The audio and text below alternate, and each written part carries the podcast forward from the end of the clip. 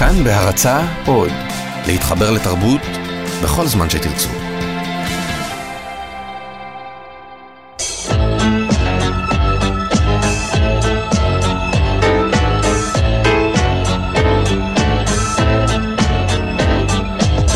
גיבור תרבות הדוקטור דן הרב והדוקטור דוד גורביץ' באולפן עם יונתן גת.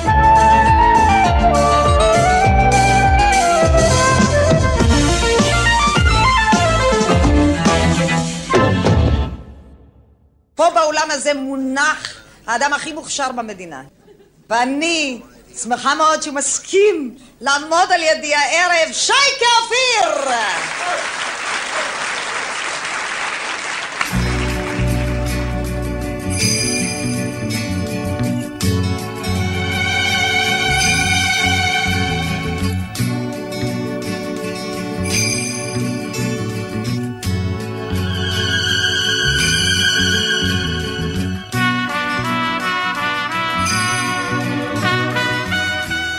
שלום לכם, אתם איתנו בגיבור תרבות, ורבקה מיכאלי, שאת קולה שמענו עכשיו, כבר הכריזה על גיבור התרבות שלנו לתוכנית הזו, מי שהוגדר לא פעם כטוב והבכיר מבין אומני הבידור בישראל, שייקי אופיר.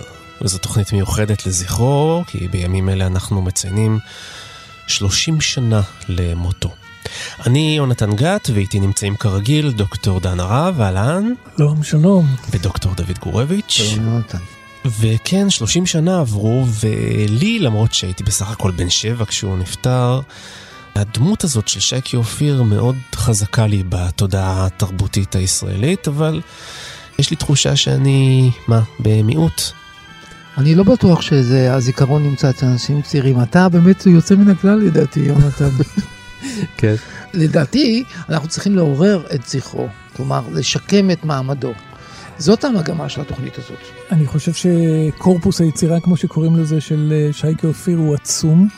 אני חושב שאם זוכרים, זוכרים בעיקר את הקולנוע, זוכרים את... אה, השוטר אזולאי. את השוטר אזולאי. כן. אולי פסגת היצירה הקולנועית שלו. הוא עשה עוד המון המון דברים. אנחנו נזכיר אותם במהלך התוכנית כמובן, מערכונים מפה ועד הודעה חדשה, תרומה עצומה להבניה ולעיצוב של הגשש החיוור, שגם זו תופעה מעניינת שאולי נכחדה מהמקום הכל כך מרכזי שלה בשיח הישראלי. כן, יונתן, אנחנו מדברים היום על משהו שהוא קצת עצוב, על, על בידור שאוכל את בניו, כמעט הייתי אומר. ועל איזושהי אה, מורשת שאולי הולכת ונעלמת, אני לא רוצה להישמע, אתה יודע, פלספני מדי. יש כאלה שאומרים שנעלמה. אני לא, אני לא חושב. לא, אני חושב שהיא נעלמה, אנחנו צריכים לשקם אותה, כן, זו תוכנית שיקום. תראה, תראה, כשאתה שואל אנשים מה השם שייקי אופיר, או שמות אחרים של אנשים שפעלו באותו זמן, אומר לכם, יכול להיות שאנשים לא יענו לך את התשובה שאתה מצפה, שהם מתרפקים עליו, והם מכירים כל מילה מהמערכונים שלו וכן הלאה. אבל זה לא אומר שלעבודתם או ליצירתם אין מקום או אין משמעות היום, מכיוון שעולם התרבות הוא תמיד עולם שנבנה נדבך על נדבך, ואחרי שייקה אופיר הגיעו אומנים אחרים, והיום אנחנו מדברים על סטנדאפ כצורת אומנות מאוד מאוד מרכזית, והיא לא הייתה יכולה לדעתי, היא יונקת באיזשהו אופן איך היא יונקת בדיוק, כיצד היא מתכתבת בדיוק עם שייקה אופיר, וכיצד שייקה אופיר יתכתב עם אנשים שקדמו לו, אנחנו אף פעם לא נדע ולא ננסה אפילו לדייק את זה, אבל זה תמיד נמצא במחזור הדם של התרבות ושל הבידור הישראלי, את זה אי אפשר לקחת. טוב, אז מה, אה, לא צריך לשקם? כן, צריך להזכיר, כי אנשים כן, לא צריך זוכרים. להזכיר, זה מילה עדינה לשקם. אז בואו נתחיל עם תזכורת קטנה. המקהלה, המקהלה, אני מבקש, אנחנו לא נבזבז שלושת רבעי שעה רק בשביל להסתדר, ורבע שעה אחת אומללה לחזרה, ריבונו של עולם. כל פעם אותו דבר. ורבותיי, לא לדבר עכשיו, ובאסים לא לעמוד ליד האלטים בבקשה. אני רוצה לעשות עכשיו חזרה פרופסיונלית, מתחילת השיר ועד סופו. חזרה יפה כיאה למקהלת הפועלים, ולא לדבר עכשיו.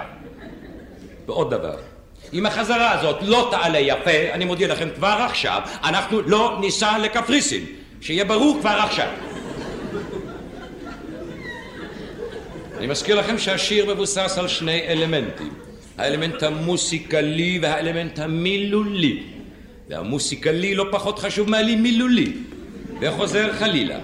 ולכן יש לזכור דיקציה, יש לבטא כל אות.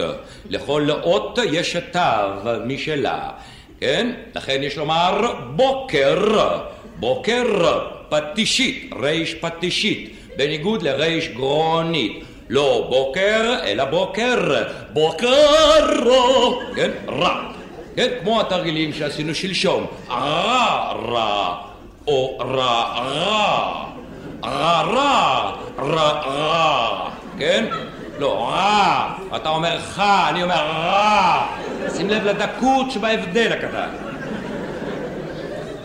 כמו כן מיותר להזכיר שאנחנו חייבים קודם כל להבין יפה את השיר, לעכל אותו. כי תפקידנו הוא בסך הכל גשר. אנחנו המגשרים בין המשורר שהמוזה שרתה עליו, ישב, כתב את השיר העמוק הנפלא הזה, ועכשיו תפקידנו להעביר את השיר הזה לקהל המאזינים, ולא לדבר עכשיו! אם כן רבותיי, להסתכל עליי כל הזמן. להסתכל עליי, אני נותן כניסות ואני נותן יציאות לכל אחד. באסים להתרחק קצת ולתמוך, לתמוך. שימו לב, מבוקר. רבותיי, חדווה ונעורים, שימו לב, מבוקר. יותר חזק, בוקר, בוקר, בוקר, בוקר. ב... רגע אחד, רגע אחד, רגע אחד. יוסף, מה אתה שר? לא, מה אתה שר? כי אתה שר את תפקיד האלטים ואתה בס. יוסף, מה זאת אומרת דומה? מה זה דומה? זה הבדל של חצי טון. אתה מתאר לך מה זה חצי טון. חצי טון מוסיקלי שווה לחצי טון במשקל. הכל נובע מסיבה אחת פשוטה, שאתה לא לומד את הטקסט בבית. אתה בא לכאן ואתה מסתכל לתוך הנייר. נוסף לזה אתה בלינדר עם משקפי סיפון, אתה מסתכל ככה לתוך הנייר. לפחות בעין תורנית אחת תסתכל עליי. יופי נחמה. בבאסים אתם לא תומכים. עוד פעם, להסתכל עליי כל הזמן, שימו לב, מבוקר. וכבר ההתחלה לא הייתה בסדר. איפה שמחה? איפה שמחת הפועלים? שימו לב, בוקר חגיגי. בוקר, בוקר, בוקר, בוקר, בוקר, בוקר, בוקר, בוקר, בוקר. בוקר בא לעבוד, להדגיש עבודה, עבודת שדה, עבודת כפיים, בא לעבודה, להתכונן לצהריים, צהריים, מה צהריים, רגע אחד! ריבונו של עולם יוסף, אני נתתי לך לפני סקונדה התראה להתכונן לצהריים. אתה דופק לי את הבוקר ומחרבן לי את הצהריים. כן, הרבה את הצהריים. מצחיק, מצחיק. אני חוזר בי, שאנחנו מצחיק, צריכים ויר- לשקם, זה לא צריך מצחיק. לשקם, זה חי. מצחיק, וירטואוזי, מוזיקלי, נכון. מלא דמויות בתוך בן אדם אחד. אה, ובמרחק הזמן גם ביקורתי מאין כמוהו בעיניי לפחות. זה חג. הפועלים, הוא אומר בדיוק. הוא לועג, "ת- איפה שמחת הפועלים, הוא. שואל, כן, נכון? בדיוק, זה, זה, זה, זה סוציאליזם במיטבו, הבוקר וכן הלאה, אבל תראה איזה מנצח יש פה, מנצח שכל כולו קשיחות, איזה סוציאליזם ואיזה שוויון יש באיש הזה, כל כולו דיכוי ו... ועריצות. ועריצות, כן. ועובדה גם במה שנקרא במנהרת הזמן, כאן, ב-2017, זה נשמע מצחיק, זה בכלל לא נשמע מאובק, כמו כן, שחששנו בהתחלה, בפתיח שלנו, מה יהיה, מה יהיה, כאילו. זה גיבור שהוא כבר רחוק מאיתנו. ויש את המשפטים האלה שכל אחד מכיר אותם, יופי נחמה. כן, יוסף ונחמה, איזה שמות שכבר פעם היו. ו... אבל יופי נחמה זה נכנס לעברית חזק מאוד, יופי נחמה. נכון. זה יוסף פחות, אבל נחמה היא ממש מאבני היסוד של הבידור הישראלי, לא? מה, אתה חושב בעצם? יונתן, אתה המומחה שלו, נכון? אתה צריך ללמד אותנו גם באותו זמן. אז כאילו, מה הגאונות שלו? אם תן לי, למה הוא גאון לפי דעתך? גאון, גאון, לא למה הוא מצחיק, למה הוא מבדר, אלא מה הגאוניות שלו, מה המקצוענות הגאונית הזאת? מלך הניואנסים. כלומר, הוא שם לב לכל נים שזז בפנים, ויחד עם זאת, גם כל תו ב voice, ב sound. בדרך כלל קומיקאים, או שהם מומחים מאוד גדולים להומור מילולי כזה, הומור של sound bite, או שהם אה, קומיקאים מאוד גדולים אה, ויזואלית, יש בהם משהו במימיקה שלהם שנורא מצחיק. תמיד הם חזקים או בזה או בזה, ושייקי אופיר הוא פשוט אה, שולט באופן מושלם בשניהם, וגם מערבב אותם נורא טוב. כן, באמת הדבר שמאפיין אותו יותר מכל זה באמת הוורסטיליות הזאת, היכולת שלו, באמת, כמו שאנחנו תמיד מדברים על גיבורי תרבות, לשחק בכמה מגרשים בעת ובעונה אחת. נכון. אה, ברמה המילולית שאתה דיברת עליה, גם שם, לכשעצמה, יש כמה וכמה מגרשים. אין ספור שפות שהוא שלט בהם. נכון. ועשה בהם שימוש כזה או אחר, מבטאים. היכולת שלו בכלל לקלוט דמויות ולהפוך אותם לשלו. Mm-hmm. זאת אומרת, להטמיע דמויות שונות ומשונות בתוך היצירה שלו, ובאמת להפוך אותן מזוהות איתו לחלוטין. אני חושב שזה היצירה, זה, זה הגדולה שלו, אין את זה לכל אחד. הוא היה בעצם אוסף של תפקידים ואפשרויות, כאילו, בעצם לא היה לו אני, אתה יודע, מבחינה הזאת הוא הפוסט-מודרניסט הראשון של הבידור, עכשיו זה עלה בדעתי. הישראלי. כן. כי תחשוב, הוא, אם היית אומר, זה בעצם אשכנזי, לא היית חושב שמבט ראשון שזהו אשכנזי, ונדמה לי שלך יש הסבר ביוגרפי מספיק טוב בשביל איך הוא יצא את אבל היה בו גם אשכנזיות, והיה בו גם מזרחיות, והיה בו גם מין צרפתיות, מין כזה סוג של, והיה בו גם מין יידישיזמים כאלה, נכון? הוא היה איש בעל אלף הפרצופים. באיזה מובן, במובן הזה לא הייתה לו אישיות איזה קוהרנטית אחת, ולכן הוא יכול לדבר על... מתכתב קצת עם פיטר סלרס. כן. בדיוק, הוא איש בעל אלף התחפושות, זה יפה מאוד הקישור עם פיטר סלרס, ואני חושב שגם מבחינת הווירטואוזיות, הוא קרוב יותר לפיטר סלרס, יותר מכל גיבור תרבות ישראלי אחר. אני אדם רגיל מאוד, שאינו דורש דבר, רק שיניחו לו תמיד לחיות כפי שנוח לו, ולעשות כרצונו. אדם רגיל אני, פשוט כמו כולם, אשר אוהב לחיות בלי צרות, בלי לקבל הוראות משום אדם. סתם אדם מאוד רגיל. אז הנה עוד כמה פרטים על גיבור התרבות שלנו. הוא נולד כילד חרדי ליד שכונת מאה שערים. בגיל צעיר אה, הוריו החליטו להוריד את הפאות ואת השטריימל ולעבור לאורך חיים חילוני שומר מסורת.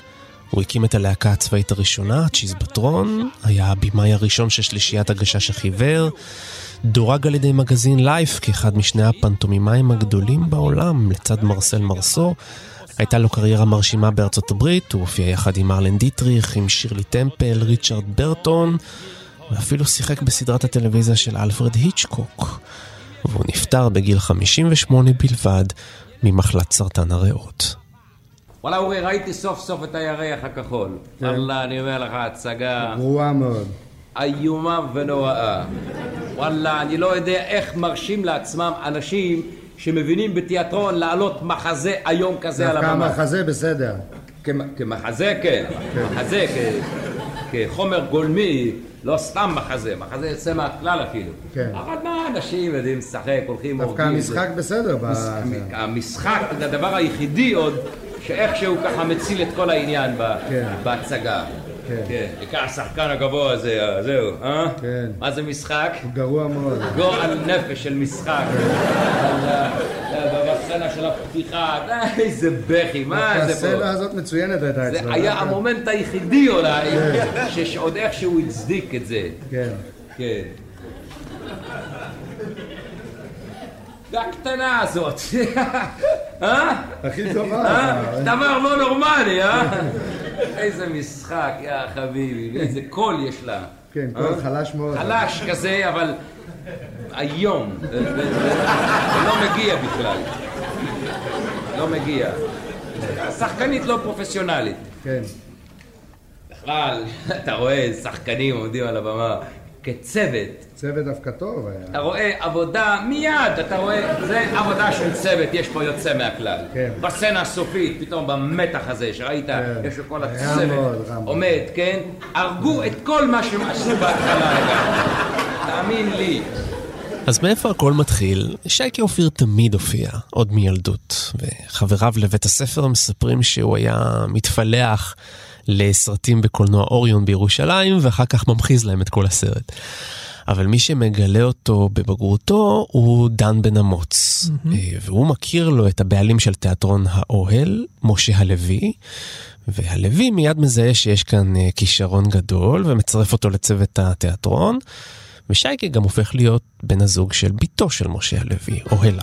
אבל הפריצה הגדולה שלו לתודעה הציבורית מתרחשת בצ'יזבטרון.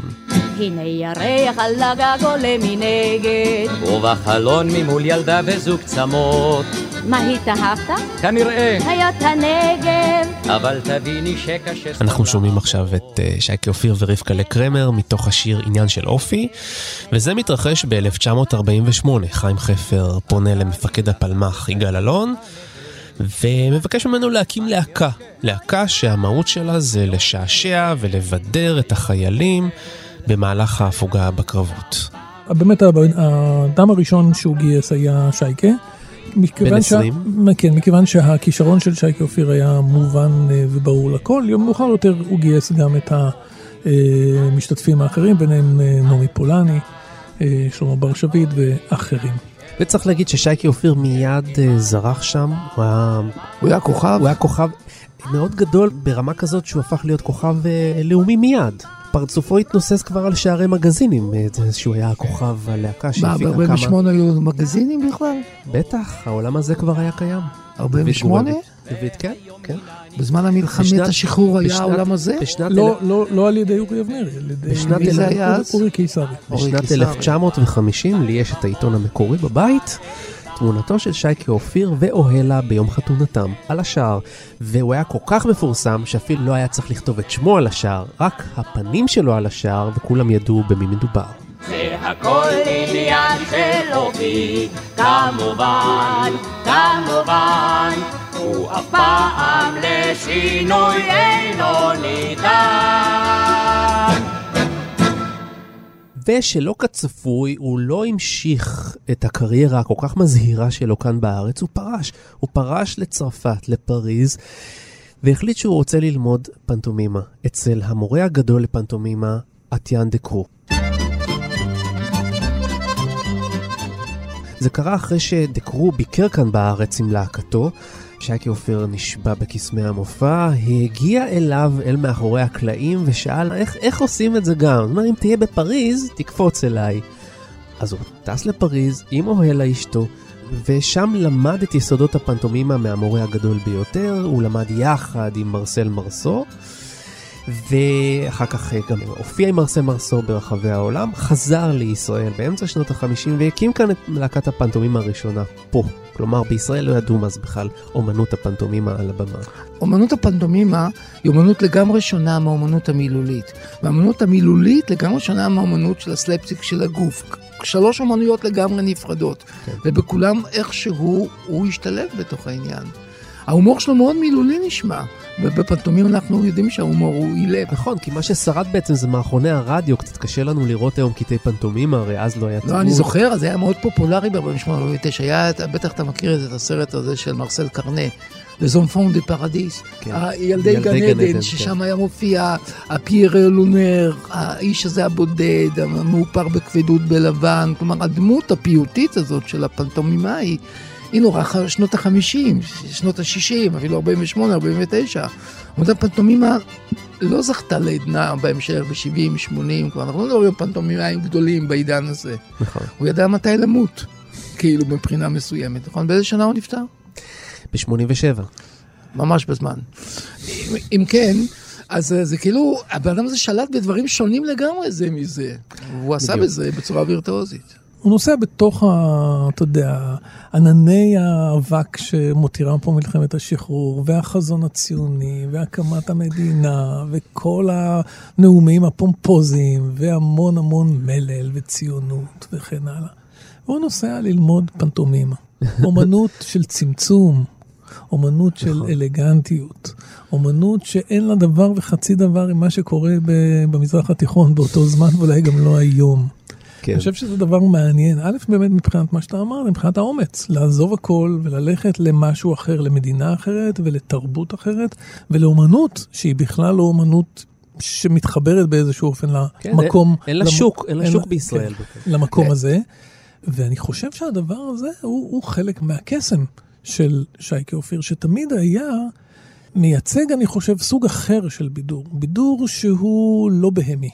בידור שהוא לא של החבר'ה. Mm-hmm. אוקיי? לא בידור של דחקות, כמו שהיינו אומרים היום. אני לא חושב שאפשר להגיד על אה, שייקה אופיר שהוא היה איש של דחקות. נכון. אני חושב שתמיד הוא ייצג משהו מאוד תרבותי, ומשהו מאוד מהוגן, ומשהו מאוד אלגנטי, ומשהו מאוד מאוד מדויק. אולי זאת המילה שחיפשתי. בניגוד לחבריו, דן בן אמוץ, אורי זוהר, שההומור נכון. שלהם היה הם- מאוד הם- גס. הם בידור של החבר'ה.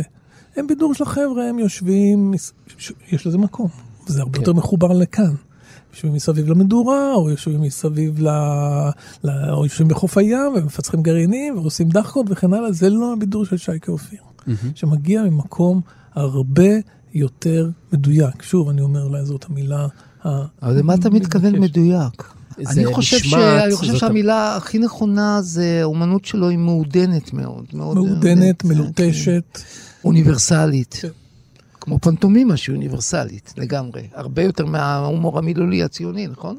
אז... אבל אה, מצד שני, מצד שני, הוא עשה כאן את ההומור הכי הכי ישראלי שיש, וגם הנהיג אה, שלישייה אחת, שנחשבת אה, לישראלית ביותר, זאת אומרת 100% ישראל. מה זה השישייה הסודית הזאת? כמובן, שלישיית הגשש אבל. גם שם, תס, תסתכל, יונתן, גם שם, שלושה חבר'ה שיצאו מהתרנגולים, נכון. ויצאו מהצבא, ויצאו מירושלים ומכל מיני מקומות כאלה של ההתיישבות העובדת. הוא בא, וההחלטה הראשונה שלו זה להלביש אותם בז'קטים, להלביש. אותם בחליפות ועניבות. חפתים. הם לא מבינים מאיפה זה נפל עליהם, הגשש החיוור, מה פתאום? מה לנו ולחליפות? בחיים לא לבשנו חליפות. לא. ו, ולא, ו, והעמדה שלו היא שבידור, בידור איכותי, לא מבוסס על סלפסטיק, והוא לא מבוסס על דחקות, והוא לא מבוסס על uh, ניסיון להצחיק בכוח, אלא בדיוק להפך, לבוא ממקום של אלגנטיות, של ליטוש, ממקום של דיוק באמירה, בהעמדה. ושוב, שזה- זה המקום שממנו הוא בא, זה הצרפתים, שהזמרים הצרפתיים מופיעים עם עניבה, כן. ככה הם מופיעים. נכון. השנסון הצרפתי, זה המקום שהוא בא, מרסל מרסו הוא בא, זה אירופה. זה העידן שלפני הרוק, שבו אתה זרוק, שבו אתה נכון. עממי. זה, זה עולם של עבר, שנגמר באיזשהו שלב. הגשש החיוור הצליחו עוד לשמר קצת את העולם הזה מעבר לחליפות, לא בגלל שזה פתאום היה כל כך אקטואלי ובכלל התחבר למציאות הישראלית, שזה נראה מוזר, מעניין, אה, מלא סטייל כזה אחר וזר, אבל זה היה העולם של העבר, או- העולם שנגמר ב-1967. אם נקרא לזה 67, הקיימים הגדולים של השנות כן. ה-60, מה שנקרא, הרוק, המלחמה והכל. הוא שייך לחלוטין לעולם הזה של אומנות שהייתה פעם, ואיננה עוד, כן, כולל החליפות. כן. אבל אה, חברים, למה לנו לדבר כשיש לנו גשש אמיתי כאן איתנו בתוכנית? חתן פרס ישראל, גברי בנאי, שלום לך. שלום, שלום גם לכם. תספר לנו על המפגש הראשון עם שייקה, איך קיבלתם את העובדה הזאת שהוא הולך לביים אתכם? תשמע, אה, קודם כל זה, זה הכל דבר בתוך דבר, זה היה, היינו שלושתנו, יצאנו מהתרנגולים, שהתרנגולים סיימנו להופיע, כן. ואז פאשה לקח אותנו, שייקה פולי ואותי, והקמנו את הגשש החיוור, הכוונה בכלל הייתה שנהיה להקת זמר. כי באנו מלהקת כן. התרנגולים, לא בכלל, אף אחד לא חשב בכיוון של מערכונים. נכון, באמת בתוכנית הראשונה שרתם יותר מאשר... המון, אה, היה גם בתוכנית הראשונה וגם בשנייה, בראשונה אבל יותר. היו איזה 15 שירים, זה בתוכנית השנייה, השלישית, זה נגמר, בתוכנית האחרונה היו ארבע שירים, כי נתנו לקהל לנוח. אבל אה, זו, הכוונה הייתה כן להיות להקת זמר. ואז פאשה הביא את שייקה אופיר, שיביים אותנו. עכשיו שייקה, עם כל הכבוד, מדגדג לו להצחיק. ואז עשינו כל מיני מעברים לשירים, זאת אומרת שיכינו מה הולך לבוא בשיר. קטעי קישור, קטעי קישור. כאלה. קטעי קישור כאלה, כן. והדברים, הקטעי קישור האלה הלכו וטפחו ונהיו מערכונים עם השנים. גברי, תן לי להבין, אתם לא תפסתם את עצמכם כקומיקאים באותה עת? ממש לא. זה מדהים. לא, זה העניין, לכן זה מאוד מעניין כל ה... אז מה, מה שייקה אומר כשהוא הוא בא ופוגש אתכם פעם ראשונה? מה הוא אומר? מה הוא, מה הוא רוצה שיקרה? קודם כל, תשמע, הוא הרבה דברים, אבל מה שמאוד מאוד מעניין זה העניין של, ה, בוא נגיד, האס- האסכולה, הבית ספר, ממה באו. זאת אומרת, אנחנו באנו מהתרנגולים שביימה אותנו נעמי פולני, כן. ואחר כך גשש שמביים אותנו שייקה אופיר, ושניהם באו מהצ'יזבטרון. נכון. וזה מאוד מעניין ששניהם היו פדנטים, זאת אומרת, היה, אצל נעמי היה דיוק והטיפ-טופ, ואותו דבר אצל שייקה. ואנחנו באנו מהתרנגולים שהיינו במכנסיים וחולצה, ושייקה אפיר אמר אצלנו לא יהיה, אתם תעלו בחליפות. אמרנו, בחייך, מה אתה עושה צחוק? היינו פלאחים כאלה. אמר, לא, לא, לא, אני לא אוותר, אתם תעלו בחליפות. ומה שיצא זה שעלינו בחליפות עד התוכנית האחרונה של הגשש. מה היה הרעיון של החליפות? הוא רצה, הוא אמר, תעלו, תעשו מה שאתם רוצים, אבל כשאתם עולים לבמה, אתם עולים בחליפות. ולמה אתה חושב הוא רצה את זה? כאילו כי לעשות שוני? ככה הוא גם הולך, גם הוא אוהב את הדיוק הזה, גם הוא עלה בחליפות, הוא תמיד היה אלגנט. הוא לא פחד שזה ייצור איזשהו נתק בקהל, עוד לא, בשנות ה-60, ממש לא. כאילו לא בא. ענוג אבל עובדה, בעניבות. עובדה היא שזה זה לא... תפס, ברור שזה לא יצר נתק, אבל אני חושב בהתחלה, כאילו, זה הייתה בזה העזה, לא? אנחנו, כשייקה, פולי, גברי, היינו, אה, באנו מלהקת הנחל, ואחרי זה תרנגולים, של חבר'ה חבר'ה רגע רגע, ואחר כך גשש, אז פתאום לעלות בחליפות, זה נראה לנו וואו. אבל לא, הוא לא ויתר. הוא בעצם מיקם את המיקרופונים, נכון? הוא החליט שזה יהיה במה עם שלושה מיקרופונים, וזה הכל. בהתחלה היה מיקרופון אחד. אה, אוקיי. אחר כך כבר היה העניין של השלושה מיקרופונים, ואחר כך בא יוסי והביא את הנק מייק. אבל זה אחר כך השלושה מיקרופונים הפך להיות סמל מסחרי. אני יודע, אתה יודע, אגב, אני עמדתי לשאול אותך מה הייתה התרומה של אה, שייקה מעבר לחליפות, אבל אני עדיין אמור ממה שסיפרת לי, ש- שבעצם מאוד יכול להיות שאם לא היה הוא הבמאי הראשון שלכם, יכול להיות שהייתם בכלל משהו אחר לגמרי, יכול להיות שלא היינו מקבלים את הגשש החיוור כפי שאנחנו מכירים אותו. נכון. נכון מאוד. ה- ה- כל העניין היה שהיינו להקת זמר. באנו מהתרנגולים, ופאשה אמר תאספו שירים, והתחלנו להביא שירים, והוא הלך להביא שירים, והתחלנו לתת לזה לכתוב שיר וזה לכתוב שיר, וכספנו, והיו לנו, אני אומר לך, 15, 16, אולי 17 שירים בתוכנית. אחר כך פתאום כל העניין של דייג אוהב דגים, אחר כך היה לנו שיר על אה, שרה, שיר לפי מנגינה של אזנבור, שרה שרה, ו- והוא- אז הוא כתב אה, את המערכון של כותב הבקשות על הילדה שעזבה את הבית והלכה, אה, ו- וזה, ואחר כך היה עוד, שייקה הביא את, אה, את השיר מהבית, פלפלו. ו- ושייקה עשה מזה שזמר ערבי בא להופיע, וככה לאט לאט זה הלך ותפח ונהיו מערכונים והתחילו לכתוב, ואז אחרי זה, אחרי שייקה אופיר היה כבר הסיפור של ניסים אלוני. גם שם היו שירים והוא כתב לזה, הוא כתב איזה מערכון או שניים, אבל גם כן היו מעברים כאלה, כמו טבריה, טבריה היה גם כן איזשהו מעבר. רציתי לשאול אותך באמת בין סגנון הבימוי השונה מאוד, נניח אדם כמו ניסים אלוני, שהוא, ניסים אלוני זה כבר תיאטרון, ניסים אלוני זה כבר שפה ל- אחרת. ל- אז מה ההבדל בין השפה של שייקה אופיר לבין ניסים אלוני? זה מעניין אותי. אה, תשמע, זה, זה עולם אחר, זאת אומרת, זה, שייקה אופיר, קודם כל, אני אומר לך, לפי דעתי עדיין, תראה, לא קם, לא קם בדרן בקנה מידה בארץ כמו שייקה אופיר. ו- אתה אהבת אותו יותר מכל במאי אחר של הגשש? לא, אני אהבתי את יוסי כי הוא אח שלי. כן, אני יודע. אבל, אבל אה, לא, מה זה אהבתי? אה, לא, תראה, מבחינה אה, רגשית. אה, הוא, הוא, אני אומר לך, הוא ישר עוסק, כשנגיד שייקה עושה דמות אה, מזרחית, ופולי עושה דמות אשכנזית, וגברי עושה מה שביניהם. שייקה היה ישר עושה את שלושתם.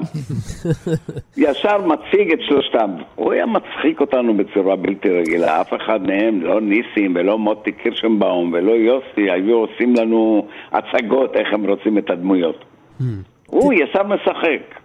יש לו דברים גאוניים, ממש גאוני, אני אומר לך שהאיש הוא גאון, היה לעזאזל חסך את העולם.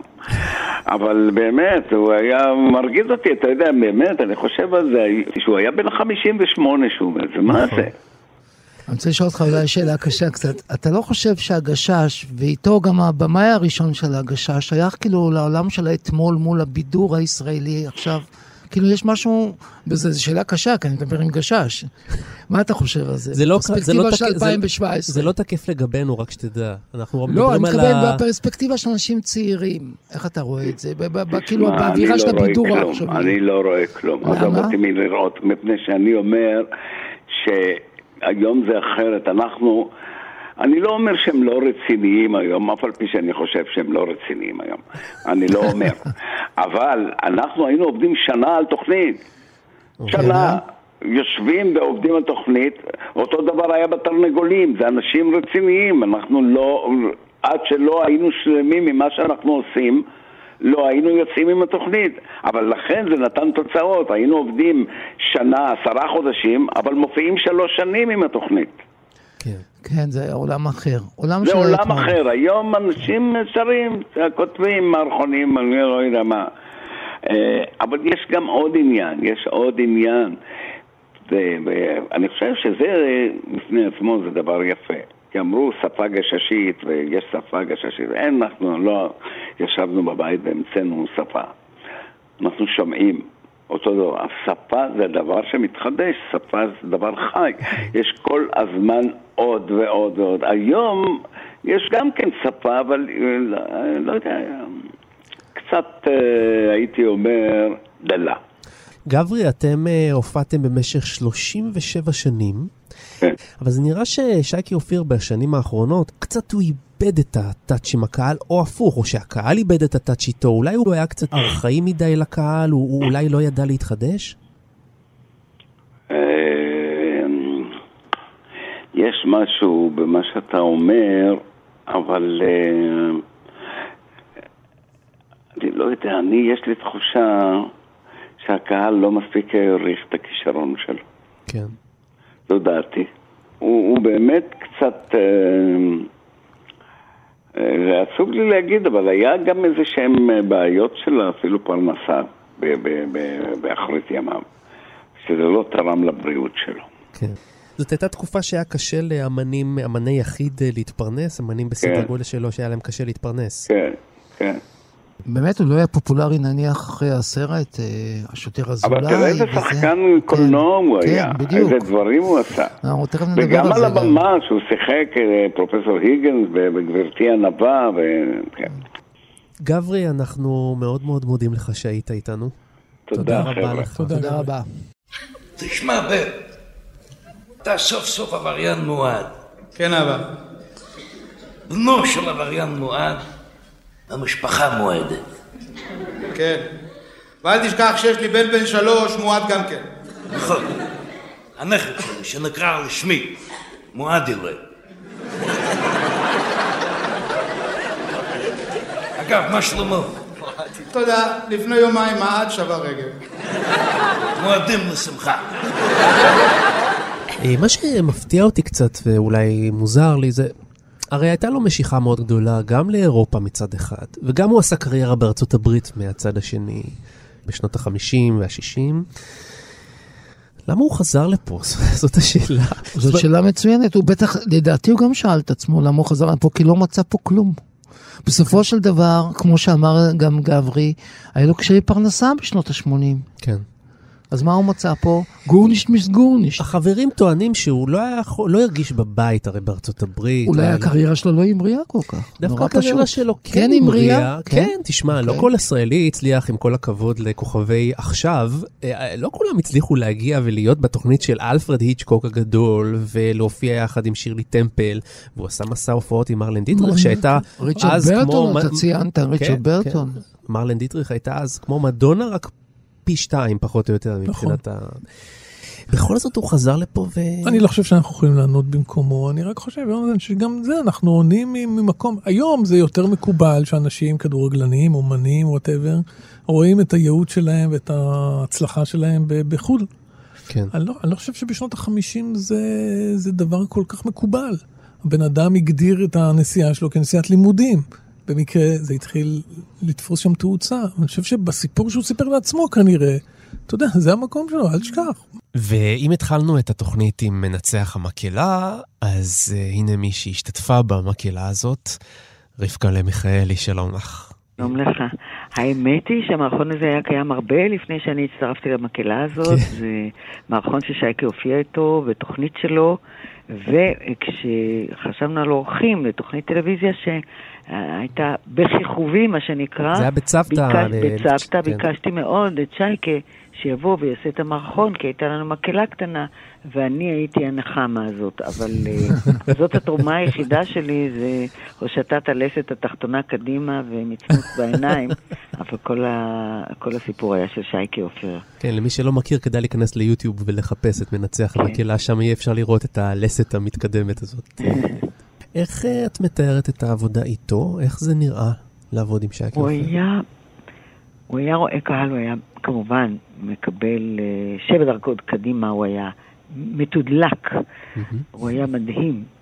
כי, וגם היינו ידידים טובים, בייחוד עם לידיה, וכשנולדו הילדים, הם פחות או יותר בגילאים של הילדים שלי, נפגשנו די הרבה כחברים. כן.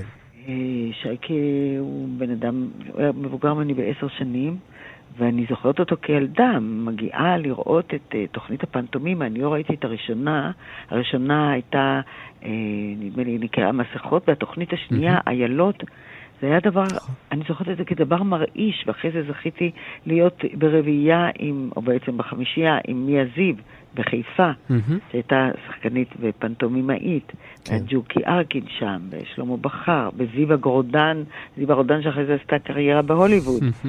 והם היו מדהימים, מדהימים. ופנטומימה אה, זה דבר שלמדתי משייקה, שבכלל יש כזאת אומנות. אני לא ידעתי. אה, אחרי זה הגיע מרסל מרסו ארצה ואחרים, אבל שייקה היה חלוץ בנושא הזה, והוא גם, כמובן, איש ששלט בכל השפות, כירושלמי, וזה נחלתם של ירושלמים ותיקים, אה, דיברו יידיש וערבית ועברית ואספניולית, הכל כמעט באותה רמה. כן. את אומרת שגם הייתם חברים. כמה הפרסונה הבימתית שלו הייתה רחוקה מהאיש שייקי אופיר, שאנחנו לא הכרנו? הוא היה רציני. הוא אהב לדבר על דברים רציניים. הוא אהב אה, לדבר פוליטיקה, הוא... לא יודעת מה הוא היה חושב היום על המצב, אבל ודאי שהיה לו מה להגיד. וכשהוא היה עולה על הבמה, הוא היה רואה את זה מהצד השני. הופך את זה לסאטירי. הוא היה בוודאי ממציא איזה דמות, והיה מדבר על הדמות, אה, בשם הדמות הזאת, על המצב. רבקה, אני אחמיא לך תוך כדי שאלה אה, מעציבה על שייקה. אה, זה, זה נדמה שאת רלוונטית תמיד, ואי אפשר היה להגיד את זה לגבי שייקה, כי הקריירה שלו בשנות ה-80 היה משהו, משהו שם התפשל, משהו שם אולי דעך. כי אני פחות העמקתי ממנו. ואני עבדתי גם ברדיו, גם בטלוויזיה, אז היו לי גלים גבוהים ושפל, ואיכשהו שחיתי קצת לכיוון הנכון, והנה פתאום התמזל מזלי ויכולתי להנחות, דבר שידעתי לעשות, שהייתי מיומנת. אז המיומנויות האלה, שבעצם השאירו אותי גם על פני השטח בהרבה דברים, אה, גרמו לי לשרוד. והנה לי אופיר. שאי אפשר להגיד עליו שלא היו לו מיומנויות, מכיוון שבאמת היו לו כל כך הרבה כישרונות וכלים, והקהל הפסיק לבוא. לא, לא, תשמע, אני, אני מחר בבוקר עושה תוכנית יחיד, ואני לא יודעת כמה אנשים יהיו מעוניינים בתוכנית יחיד, אבל אני רוצה לעשות, והיא לא תהיה טובה, אף אחד לא יזכור, יזכור לי חסד נעורים. באים בשביל ליהנות, לא בשביל לחלק חסדים. ואם התוכנית הזאת לא הייתה מכוונת היטב, והמערכונים היו ארוכים מדי, אז אה, לא באו. וכך היה אצלו עם אה, שמחת. קבצנים. כן, היה אבל, מופע אבל הוא שנקרא... תמיד היה מבוקש, ולכל סרט ישראלי שהיה באותו זמן. פנו דבר ראשון לשייקה אם הוא טעם לקבוצת הגיל הזאת. כן. אם היה תפקיד לגיל הזה, תמיד פנו לשייקה, ובכל תוכנית טלוויזיה רק רצו שיבוא ויתארח. מה את יודעת על שייקה אופיר שאנחנו לא יודעים? מהחברות הזאת? אני לא חושבת שאני יכולה לגלות לכם סודות או דברים, אני חושבת... מה שמוזר לי שקארין לא שחקנית יותר מועסקת, כי היא שחקנית Mm. נפלאה, קארין נכון. אופיר. נכון. אותה הייתי רוצה לראות מועסקת יותר. רבקה מיכאלי, תודה רבה שדיברת איתנו. בבקשה. תודה רבה. תודה, ביי ביי.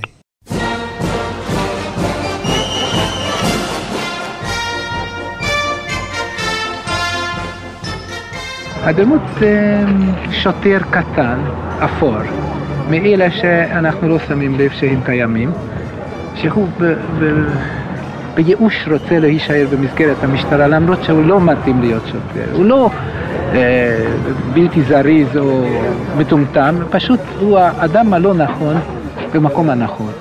כן, אנחנו שמענו עכשיו את אה, קולו של אפרים קישון, זיכרונו לברכה, משנת 1971, ממש מסט הצילומים של אה, השוטר אזולאי, בכיכובו של שייקה כמובן, שמגלם שם שוטר חסר יכולות וחסר אונים, שבמשטרת ישראל מחליטים שאי אפשר להמשיך איתו, ומחליטים לא להאריך לו את החוזה.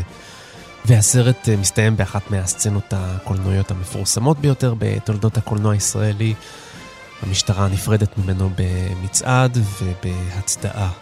כן, אני אומר הישראלי. שיש משהו מזעזע בסצנה הזאת. הזעזוע הוא מזה שאנחנו נהנים ו- וחושבים שהוא בעצם מקבל תגמול אמיתי רגשי חיובי בסוף. זה מה שמזעזע פה, בעוד שלמעשה בועטים אותו החוצה, והוא משתף פעולה עם התליינים שלו. אגב, מעניין, לגבי... מה, אתה לא לגב- חושב שזה מזעזע? לגבי שייקי אופיר עצמו כשחקן בקטע הזה, שים לב שהקטע הכי חזק שלו הוא ללא קול. נכון, הוא מסתכל, נכון? זה במצעד, במשמר אה. כבוד שעושים לו שם בסוף, קול, נכון? ללא קול ולא מצחיק. טוב, תשמע, הוא פנטומימאי, לא? בדיוק. הוא, הוא איש של ניואנסים, דיברנו על כך, על העניין הזה. הוא עשה גם סרטים אחרים, לא? אז זהו, צריך להגיד שהשוטר הזה אולי הוא גלגולו של כמה שוטרים שהיו לפני כן. ארבינקה, אצל- נכון? בדיוק, בארבינקה- אצל אפרים קישון התחיל בארבינקה. אחר אז- כך בתעלת בלאומילך. ואחר כך בתעלת בלאומילך, אבל שימו לב להסבר של שייקי אופיר עצמו, מה ההבדל בין השוטר אזולאי לבין שני השוטרים הקודמים, כמו שהוא בעצמו סיפר לאורי זוהר. כן, יש הבדל. אה, שוטר המקוף, קודם כל הוא טיפוס מרוקאי, הוא נולד במרוקו. דרום מרוקו- צרפת. כן, דרום צרפת. מרוקו זה תרבות אה, צרפתית, קצת מוסלמית. אזולאי נולד בארץ הזאת. ארבעה, חמישה, שישה, שבעה דורות. חי בארץ הזאת. זה אחד מההבדלים. מה שחשוב יותר, שבשביל שוטר המקוף, המשטרה זה ג'וב. בשביל אזולאי זה ייעוד. זה, זה, זה שליחות מסוימת. ולא משנה שאזולאי באמת, uh, כמו שאומרים, is not equipped, אין לו את הכלים הדרושים כדי להיות שוטר טוב. למה? משום שהוא, קודם כל הוא שונא אלימות. שוטר כן, שונא שוטר אלימות. במקוף למשל, כן. שרואה איזה דבר יכול להתגבר על זה מיד, אתה מבין? יש איזה דבר פורענות, הוא מפריד, אם יש צורך מרביץ מכת קראטה או משהו, ובכלל הוא לובש את המדים יפה, כן, סגור. שוטר אזולאי קודם כל לא עומד כל כך זקוף. קודם כל יש לו קצת יותר שנים, 45, 6, 7, הוא כבר יותר כפוף. המכנסיים קצת יותר משלומפרות. הנה ההבדל. אני גם תוהה עד כמה המשטרה ראתה בשוטר אזולאי סוג של סרט תדמית. אז זהו, זה בשיתוף עם אה, משטרת ישראל, כן, הסרט הזה נעשה. כן. אני בטוח שזה עשה לה בתקופה מסוימת טוב. היום כמובן המשטרה נראית אחרת לגמרי. לא נמצא שוטר אזולאי במשטרה, לדעתי, יותר. אה, יחד עם זאת, אה, הוטל עליי לבשר לך, סמל אזולאי, שחוזה השירות שלך לא יחודש הפעם, אתה תצא לפנסיה עם כל הזכויות, עם כל ההטבות של סמל במשטרת ישראל. אז לא מעריכים? לא, לא, לא, לא. למה? דווקא עכשיו עם הדרגה הייתי יכול לתרום תרומה גדולה מאוד. לא צריך, לא צריך, לא צריך. עכשיו, כשאתה בשיא, עכשיו צריך להפסיק. אז כאמור, אנחנו 30 שנה לאחר מותו של שייקי אופיר. אה, אתם חושבים שהוא ייזכר חזק בזיכרון התרבותי הישראלי בעוד 30 שנה? אני לא חושב. אתה לא חושב? ממש לא. למה? לצערי, אני... כי, נגיד ככה, אם אני משווה אותו לאנשים בתקופתו, הם יחזיקו מעמד. תגיד, אני משווה אותו לאורי זוהר, זה הדור שלו. אני לא חושב ששייקי אופיר יחזיק מעמד, אני מצטער שאני הורס את המסיבה, מה שנקרא, מחרב את העניין, כאילו, בשביל מה אתם עושים? אני אומר להפך, שכרגע זה לא נראה לי, אבל אם נפעל פעולה נמרצת של שימור והעברת מורשתו, ואתה יונתן תכתוב ספר עליו, אז אולי אני אתבדה בנבואה שלי. כרגע, ממש לא. אז זה בטיפולי כבר. אז זה בטיפול נמרץ צריך להיות, לדעתי. כי, כי הסגנון לא מתאים? כי זה לא מדבר את ישראל של היום? זה... זה... לא, כי השאלות שהוא העלה הן פחות כאוטיות מהשאלות שהעלה אורי זוהר, שהיה גיבור תרבות צמוד אליו. טוב, אני לא חושב שאנחנו יכולים להעריך הערכות מנסות. אתה שאלת, זה מה שנשאלנו, כן, אז, אתה, יכול להגיד, אין לי מה להגיד. אתה יודע, לפעמים, לפעמים הם מדברים, אנחנו מדברים על מורשת, מורשת, מורשת, לפעמים פריים אחד. לפעמים עשר שניות מספיקות. ובעניין הזה לדעתי יש לשייקי אופיר את אותן עשר שניות. אבל אם הפריים הזה יהיה הפריים מהשוטר אזולאי, אז זה לא בצורה נכונה יזכרו את זה, אלא בצורה אחרת לגמרי לדעתי. טוב, בסדר, אנחנו חושבים אחרת על זה. אה, אתה יודע, החירות הפרשנית ניתנת לכל אחד. אתה דורש שנראה את זה בצורה חתרנית ובצורה שהיא ספציפית מאוד. זכותך. לא, אני לא דורש, אני מביע את דעתי. אני מביע את דעתי שאי אפשר לקרוא את השוטר אזולאי כגילוי של טוב לב שופע בצורה סנטימנטלית ושגורה. אני מבקש, אחד הדברים שמעניינים תמיד זה איך הזמן משנה את ההסתכלות שלך, זה הזמן שינה. אנחנו, בסדר, אנחנו עדיין מדברים על, על שייקה אופיר, אנחנו מדברים על המורשת שלו, אנחנו מדברים על מה הוא השאיר אחריו. אני חושב שמה שהוא השאיר אחריו זה יצירה ברמה עילאית. שהפריים הזה, או השוט הזה של, של, של uh, השוטר אזולאי, הוא אחד הייצוגים הכי מובהקים שלה. זה נכון, ש... אנחנו מדברים. זה ברור שאני מצטרף לרעיון שהנבואה שלי לא תתגשם, אלא שאני פסימי. בניגוד לכם, חברים, שאתם כל כך אופטימיים. גיבורי תרבות צצים והולכים, נכון. לפי ההיסטוריה, ותמיד מניידים בבורסה.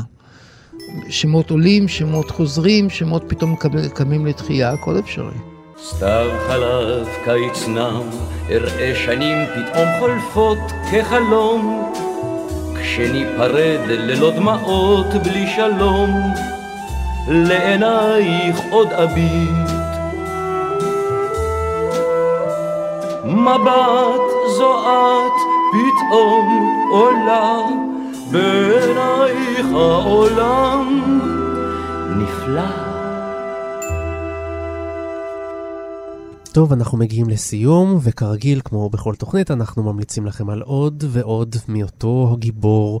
והפעם אה, אני אמליץ לכם קודם כל לצפות באבו אל-בנאט. את השוטר הזה אולי אתם בוודאי מכירים, אז אבו אל-בנאט, סרטו של משה מזרחי, שייקי אופיר, יחד עם זריר החריפאי הנפלא, ויוסף שילוח, ומיכל בת אדם. סרט באמת נהדר, הרבה יותר אה, גדול ושלם מהמערכון המפורסם. סרט חזק, ומסתיים מאוד חזק. דוד, מה כדאי? אני אמליץ לכם על הדבר שאתם ראיתם, אבל אני אמליץ לראות אותו בעיניים חדשות. הדבר שאתם ראיתם כולכם, כי זה הדבר שמזוהה הכי הרבה עם שייקי אופיר, יותר מהפנטומימה שלו והכל, זה כמובן השוטר אזולאי. מה שאני אמליץ לכם לראות את זה, עד כמה הסרט הזה בסופו של דבר מקבע סטריאוטיפים, עד כמה הסרט הזה בסופו של דבר מוציא את המזרחי כקורבן, על כמה מהזמן שאנחנו בוכים וצוחקים יחד איתו, אבל צוחקים לדמות החלשלושה שלו, שאולי בזמנו עוררה איזושהי סימפלטיה, אבל היום יכולה לעורר גם תמיהה מסוימת. אז אני מזמין אתכם לצפייה חוזרת בשוטר אזולאי, וחוץ מזה, אתם יכולים להמשיך להתמוגג. דן. כן, לא, אין, אין ספק שלראות את השוטר אזולאי זה תמיד טוב, וגם לתהות על מה שאמרת, לא, לא בהכרח להסכים. אה, ויש עוד סרט אחד חשוב בהיסטוריה של הקולנוע הישראלי שלא רבים מספיק ראו אותו, והוא נקרא חור בלבנה, זה מין mm. סרט של... הופק, שבוים על ידי אורי זוהר, הוא פנטזיה מופרעת אה, על, אפשר להגיד, על החזון הציוני. אה, super group של אה, שחקנים ישראלים של שנות ה-60 משחק שם, גם שייקי אופיר נותן שם תפקיד של אה, סמוראי, נכון? נכון. סוג של פרודיה על סרטים של אקירה קורסאווה. שווה לראות את זה. שוב, משהו קטן, לא גדול מאוד של שייקי אופיר, אבל אותה קפסולה תפקיד קטן שגונב את ההצגה, שווה מאוד לראות את זה בהקשר לסרט המלא. זה אולי השתיים וחצי דקות הכי זכורות מהסרט, כי זה מצוטט כל כך הרבה כן, פעמים אחר כן. כך. אני רוצה להמליץ לכם על עוד דבר אחד, וזו הופעת אורח מאוד מיוחדת של אה, שייקה. בכלל, הופעות האורח שלו בסרטים זה משהו אה, יוצא מהכלל. יש סרט שנקרא יהיה טוב סלומוניקו. וזה הסרט השני משני סרט, סרטי סלומוניקו, עם אה, ראובן בר יותם. שם שייקי אופיר משחק אורח במסיבה לכבוד אה, כל מיני אה, קונסולים כאלה שמגיעים שם לבית של הבן, מכל מיני מדינות. ושייקי אופיר שם מפגין את יכולת המעבר שלו משפה לשפה בשניות. בשברי שנייה הוא עובר מיידיש לפולנית, מפולנית לצרפתית, מצרפתית לאנגלית, מאנגלית לערבית. והוא מג'נגל שם בין האורחים, לא רק בשפה, אלא גם באופי השיחה ובטונים הנכונים. פשוט משהו וירטואוזי שלא תמצאו אצל שחקני קולנוע אחרים, זה בטוח. אתה ממליץ כאילו על הסצנה הספציפית הזאת. בדיוק, על הסצנה הספציפית אני הזאת. אצפה בזה. ותחזרו גם למערכונים, הם כולם ביוטיוב, תקשיבו למערכונים של שייקי אופיר, זה תמיד תענוג גדול. לא תאמינו כמה תצחקו ממערכונים שהוקלטו לפני 50 שנה. סיימנו, אנחנו כרגיל מזמינים אתכם אה, לעמוד הפודקאסטים שלנו באתר תאגיד השידור הציבורי, שם תוכלו למצוא את כל תוכניות גיבור התרבות, ובין היתר גם נעמי פולני, שעבדה עם שייקי אופיר, כפי שציינו. אז תודה רבה לכם, תודה רבה לדוקטור דוד גורביץ'. תודה ששמעתם אותנו. ותודה לדוקטור דן הרב. תודה, תודה יונתן. אני... לא צחקתי. לא, עש- עשית את זה נורא חמוד. אני הייתי יונתן גת, אני מצטרף לדוד ומודה לכם. אנחנו אף פעם לא הודינו, אתה שם לב, יש לנו 20 אתה- תוכניות, אף פעם לא הודינו. נהיה אלגנטים כמו שייקה ונגיד תודה למאזינים שהיו איתנו. אז אה, נתראה בתוכנית הבאה, להתראות. ביי ביי.